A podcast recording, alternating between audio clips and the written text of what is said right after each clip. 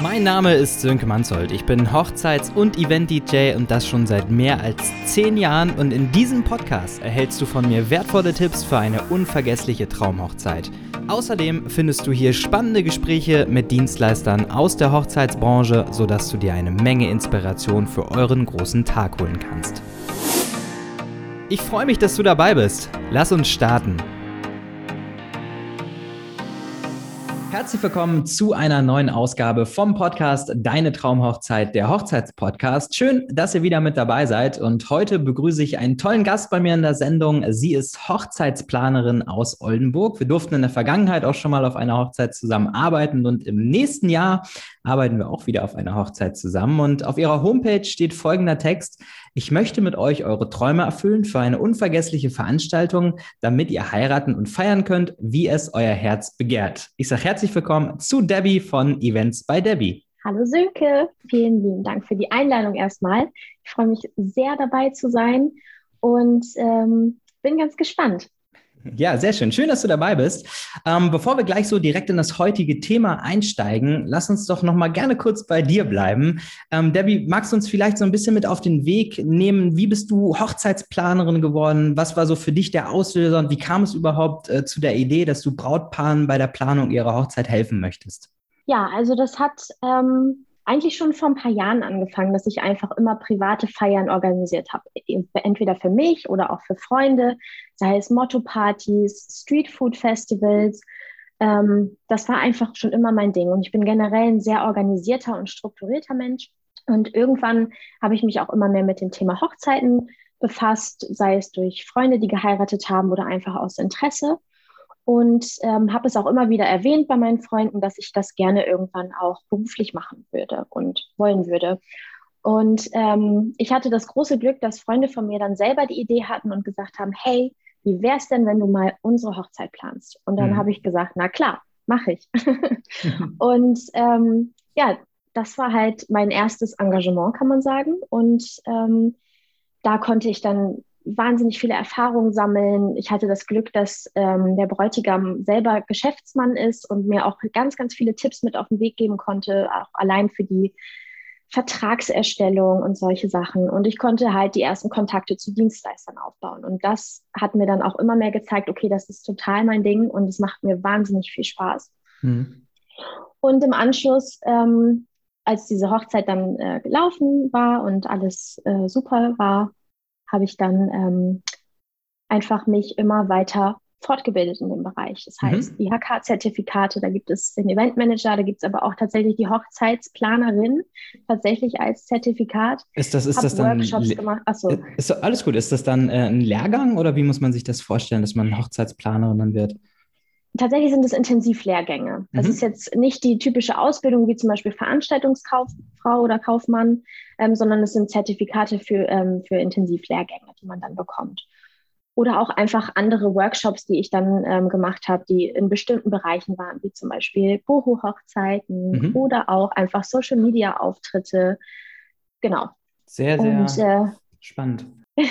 ja, und dann war es einfach so, dass ich über Empfehlungen, über meine Homepage und über Social Media dann immer mehr Aufträge bekommen habe. Cool. Natürlich langsam, das geht alles nicht von heute auf äh, gleich, aber ja. es kam dann immer mehr.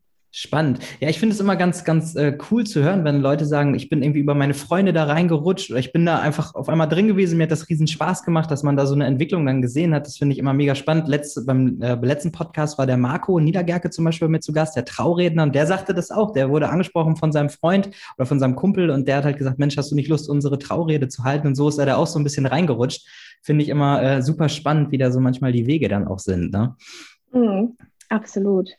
Cool, ja, sehr, sehr spannend. Dann lass uns doch gerne mal so direkt ins Thema einsteigen. Hm, Debbie, was sagst du, wann macht es Sinn, eine Hochzeitsplanerin überhaupt zu engagieren? Also generell kann es wirklich für jeden Sinn machen, einen Hochzeitsplaner oder eine Hochzeitsplanerin zu engagieren, ähm, weil man uns einfach in, in unterschiedlichen Umfang buchen kann. Es gibt hm. nicht nur die Komplettplanung, was ja viele so im Kopf haben, wenn sie an Hochzeitsplaner denken und haben gleich so ein bisschen Stress, so ich möchte doch selber meine Hochzeit planen, das macht doch auch gerade Spaß, mhm. sondern es gibt ganz, ganz viele verschiedene Angebote. Es gibt ähm, die Komplettplanung, die Teilplanung. Heißt, man sucht sich bestimmte Bereiche aus, in dem ähm, ich unterstütze. Es gibt auch nur das Location Scouting, heißt, dass es, dass ich einfach nur mitgehe, wenn die Locations sich angeguckt werden und gebe Tipps, was für Fragen äh, sollten gestellt werden vor Ort. Und ähm, ja, es gibt auch die Dienstleistersuche, da helfe ich auch gerne mal, dass ähm, einfach durch die Erfahrung, die man mit Dienstleistern gemacht hat, dass man da ähm, Tipps und Tricks weitergeben kann. Ich glaube, das ist auch ein ganz, sorry, ich glaube, das ist auch ein ganz wichtiger Punkt, ne? dass man auch wirklich erprobte Kontakte so damit ein, einbringt und dass man auch dann nicht irgendwie blind Dienstleister bucht, sondern dass man sich dann schon auch darauf verlassen kann, okay, ähm, die hat mit mehreren Dienstleistern schon zusammengearbeitet, die kennt die Arbeit von, von den Dienstleistern und dass man sich darauf dann auch irgendwo verlassen kann. Ne? Ja, auf jeden Fall. Und ähm, das ist mir auch einfach wichtig, dass ich dann nicht einfach wahllos Dienstleister raussuche, sondern dass ich einfach auch weiß, das sind zuverlässige Personen, weil das mhm. ist einfach das A und O in der Planung. Und ähm, ja, genau. Dann gibt es auch noch die Zeremonienmeisterin. Ich weiß nicht, ob das so ein geläufiger Begriff ist. Also bei uns in der Branche natürlich.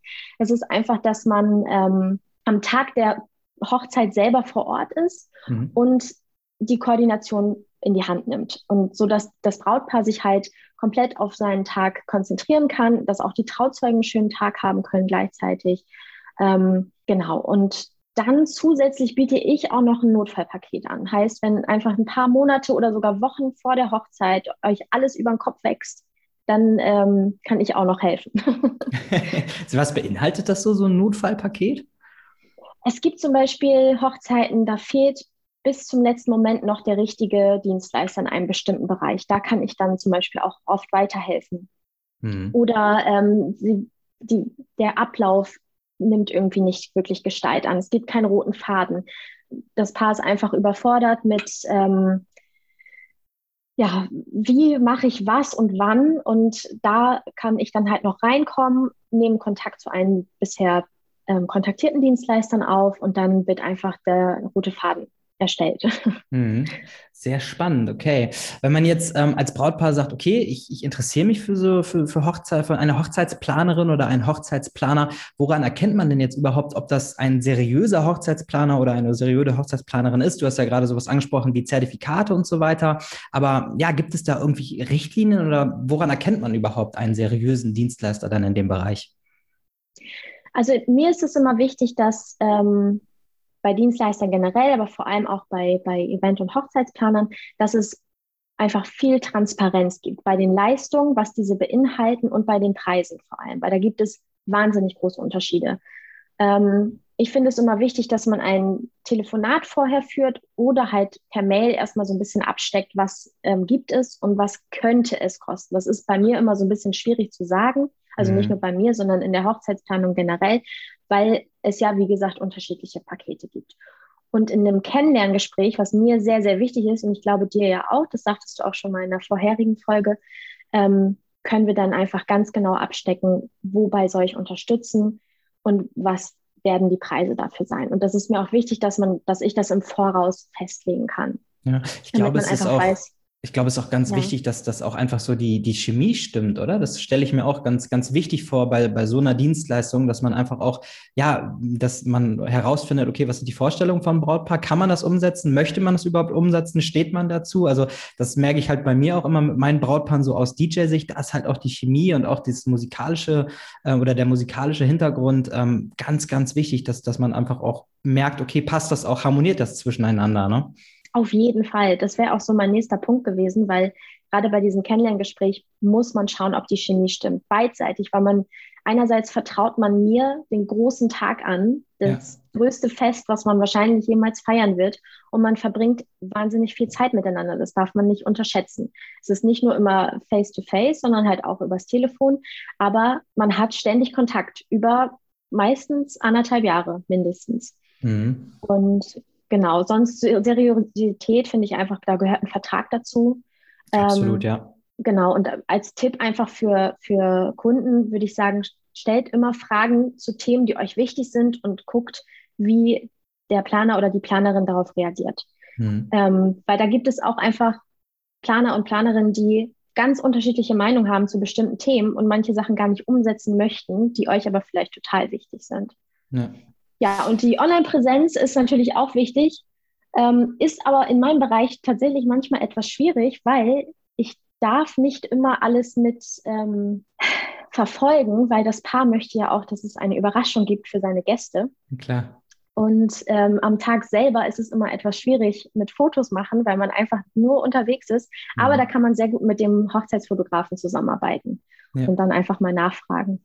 Das finde ich tatsächlich auch ein ganz wichtiger äh, Hack sozusagen für auch alle Dienstleister, die vielleicht jetzt zuhören. Ich mache es ganz häufig so, dass wenn ich auf Hochzeiten unterwegs bin, dass ich den Fotografen anspreche und mir auch im Nachgang dann Bilder zuschicken lasse von der Feier, äh, wenn das mit dem Brautpaar natürlich abgestimmt ist. Und ich finde so diese Emotions- oder die emotionalen Bilder von den, von den Fotografen, die kann man super nutzen, die kommen immer gut an, die geben auch irgendwie ein schönes Gesamtbild bei Dienstleistern. Das finde ich auch immer ein ganz, ganz wichtiger Hack, so einfach da auch äh, ja, zu unterstützen, sich als Dienstleister gegenseitig zu unterstützen, äh, gegenseitige Reichweite auch zu bekommen, finde ich auch ein ganz wichtiger Punkt. Mhm. Sehr gut. Du hast jetzt gerade ähm, angesprochen, du bist anderthalb Jahre ungefähr mit den Brautpaaren in Kontakt. Was sagst du denn, wie früh sollte man sich ähm, darüber Gedanken machen, ob man eine Hochzeitsplanerin zum Beispiel ähm, engagieren möchte? Ja, das kommt immer so ein bisschen drauf an, in welchem Umfang ich gebucht werde. Also in der Regel, sagte ich ja schon, sind, sollte man anderthalb Jahre vorher ähm, sich eine Hochzeitsplanerin suchen. Mhm. Ähm, wenn man aber kein bestimmtes Wunschdatum hat, sondern einen Bereich, einen Zeitraum, in dem man heiraten möchte, kann man sich auch kurzfristiger melden. Das ist auch möglich, weil da kann man einfach mehr machen. Ähm, ich habe aber auch schon ähm, eine Hochzeit innerhalb von zwei Monaten komplett geplant. Wow, In inklusive allem oder?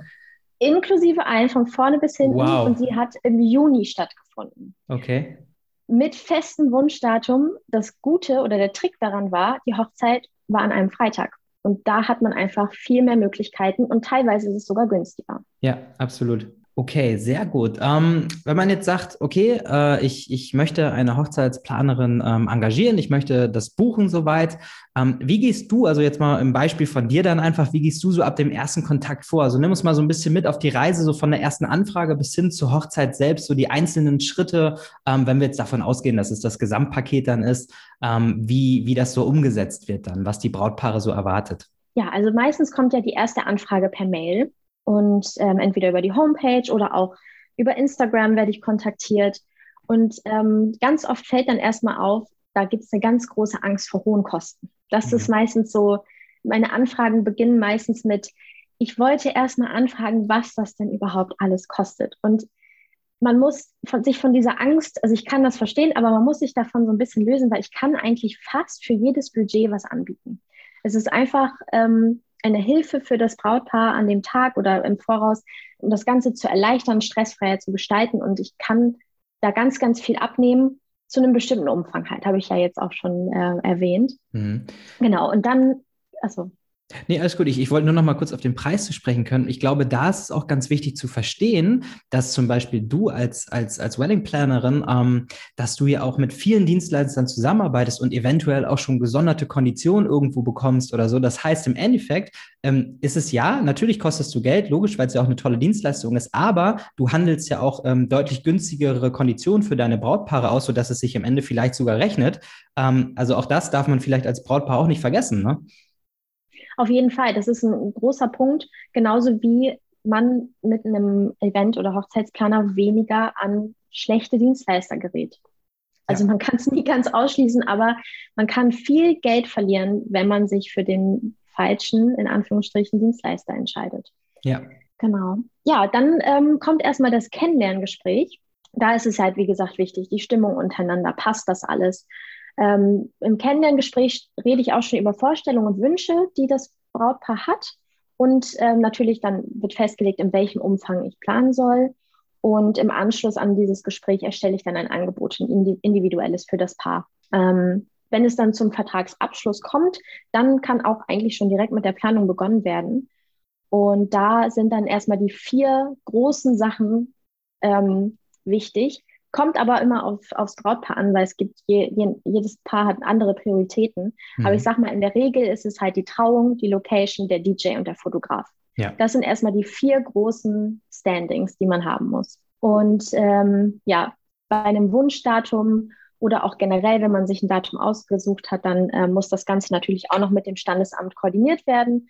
Wenn es alles an einem Tag oder an zwei hintereinander folgenden Tagen stattfinden soll, Das heißt, da ist dann erstmal dieses ganz große Koordinieren ähm, der Fall. Und wenn das dann alles steht, dann geht es langsam weiter mit den äh, mit anderen Dienstleistern. Da sind natürlich auch Kennenlerngespräche wichtig. Da bin ich oft dabei, aber nicht immer. Es kommt immer so ein bisschen drauf an, was das Brautpaar auch möchte. Mhm. Ähm, genauso bei der Location-Suche, da kann ich entweder nur Empfehlungen geben oder ich bin halt auch oft dabei.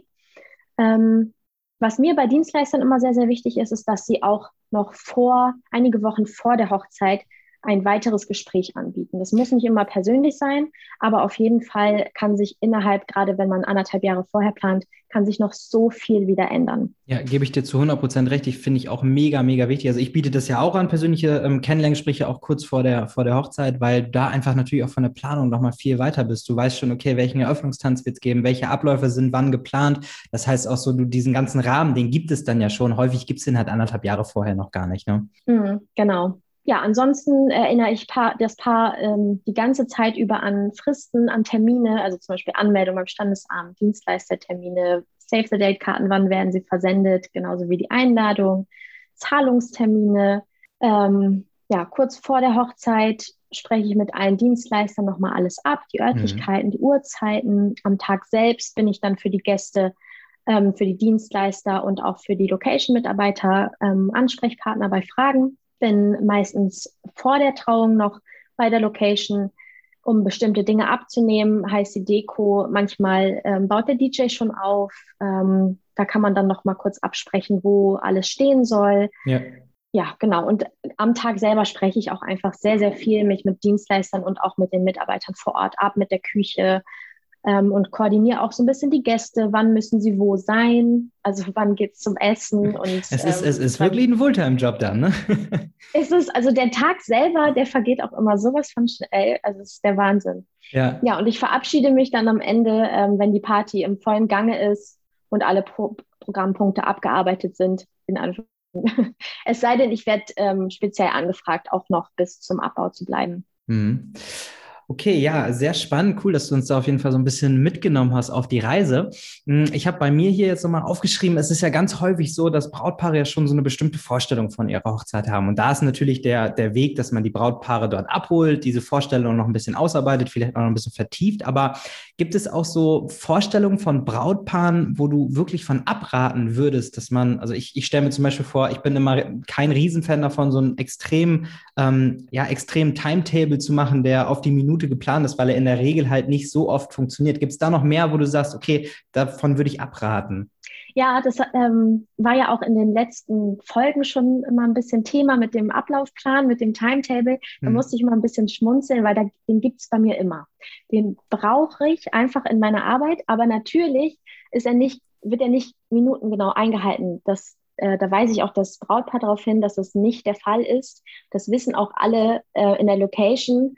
Aber es ist einfach, ähm, in diesem Ablaufplan werden Erfahrungswerte eingebracht für die beste Stimmung und ähm, die Dienstleister und die Location brauchen das in der Regel, um halt so einen gewissen Ablauf zu haben. Ja. Also wann soll was passieren? Weil es sind ja ganz individuelle Entscheidungen, wie zum Beispiel Hochzeitstorte nachmittags als Nachtisch, nachts. Also gibt es ja so viele Varianten. Mhm. Das sind einfach so bestimmte Sachen, die brauche ich auf jeden Fall. Und die, das wird mit dem Paar zusammen ausgearbeitet und das erhalten dann einfach die Dienstleister an dem Tag. Ja, finde äh, also halt auch, auch, also nicht, nicht falsch verstehen. Ich finde es auch super wichtig, ne? Und ich finde auch äh, gut, dass man sich daran ranhangeln kann. Aber ich finde es halt schwierig, dass man, ja, ich sag mal, wenn jetzt um 21 Uhr der Eröffnungstanz geplant ist, um 21.30 Uhr, ja gut, wenn es dann 21.40 Uhr wird, dann ist es halt auch so, dass das meine ich damit, ne? Ja, genau. Ich, ich, ich lege da auch Wert drauf, dass ähm, die Dienstleister das auch so ein bisschen ähm, einschätzen können. Also gerade der DJ, finde ich, sollte merken, okay, jetzt ist gerade eine wahnsinnig tolle Stimmung, mhm. aber auf dem äh, Ablaufplan steht jetzt gerade, was gibt es denn mal als Beispiel? Irgendein Spiel soll stattfinden. Das ist halt, würde ich eh nicht empfehlen, dass das mittendrin passiert. Aber auf jeden Fall sollte man dann nicht sagen, so, jetzt ist hier vorbei, mitten ja. im Lied wird die Musik ausgestellt und jetzt haben wir den nächsten Programmpunkt. Ja. Aber auch ähm, das ist, glaube ich, halt ganz wichtig, weil es immer situativ entschieden wird. Und das macht dann letztendlich auch die Erfahrung aus, ne? dass man dann sieht, okay, wie ist die Stimmung gerade, wie läuft es vor Ort und ja, dass man, dass man dann nicht so ganz festgenagelt ist an diesen, an diesen Zeitstempel sozusagen. Ne? Mm, genau. Aber zu den Vorstellungen ähm, nochmal zurück. Ich versuche natürlich, alle Vorstellungen von dem Paar möglich zu machen, weil mhm. das ist ja sozusagen der Hauptbestandteil von, von meinem Job.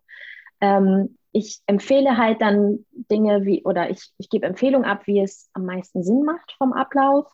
Ich biete auch Alternativen an, wenn das Budget zum Beispiel irgendwann nicht mehr ausreichen sollte und kann halt auch ähm, Dinge mitteilen oder auf Programmpunkte hinweisen, die, auf die man am ehesten verzichten kann, ohne dass es nachher fehlt. Ähm, wovon ich aber immer abrate, ist auf jeden Fall, dass man sich zu viel von Familie und Freunden beeinflussen lässt. Und ich glaube, mhm, das kann jeder, der geheiratet hat, nachvollziehen. Bin ich zu 100 Prozent ähm, bei dir.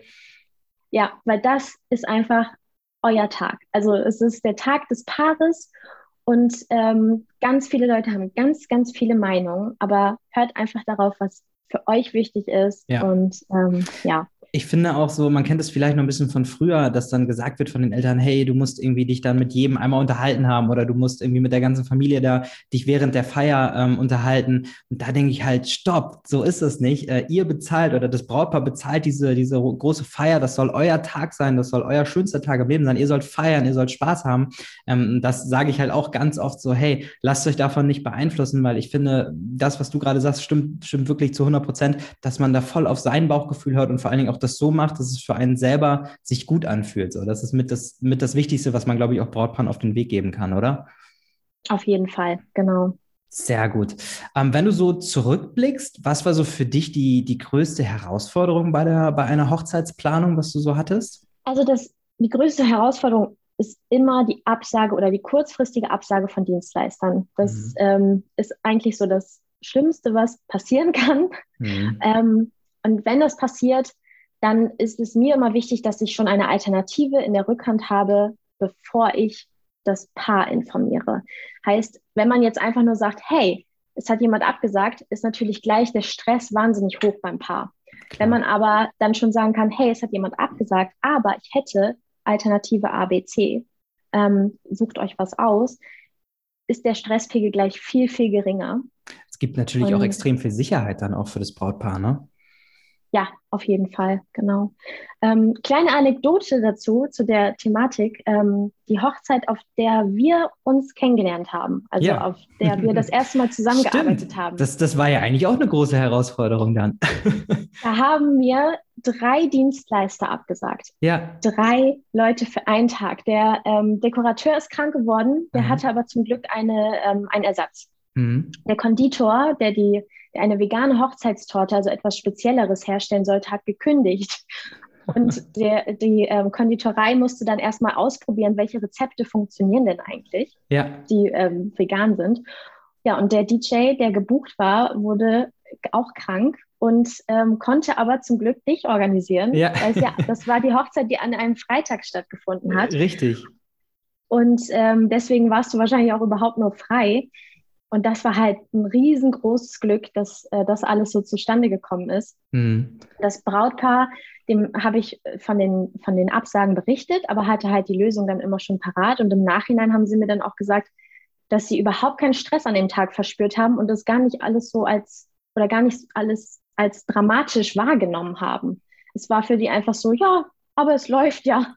Und genau so soll es ja eigentlich auch sein, wenn man einen Hochzeitsplaner hat. Absolut. Und die Hochzeit war wirklich cool. Das hat mega Spaß gemacht. War wirklich sehr, sehr gut. ja, das fand ich auch. sehr gut. Ähm, du hast gerade so ein bisschen vegane Hochzeitstorte angesprochen. Ähm, Finde ich, find ich sehr, sehr spannend. Du hast ja auch gerade vor, vor der Aufnahme noch erzählt, du hast dich auch so ein bisschen spezialisiert, auch auf nachhaltige Hochzeiten, auf vegetarische, auf vegane Hochzeiten. Magst du da so ein bisschen was ähm, zu erzählen und auch, was du so denkst, was so die nächsten Trends in den nächsten Jahren in der Hochzeitsbranche sind? Denn ich glaube, das geht sehr darauf auch oder zielt zielt sehr darauf hinaus dann. Genau.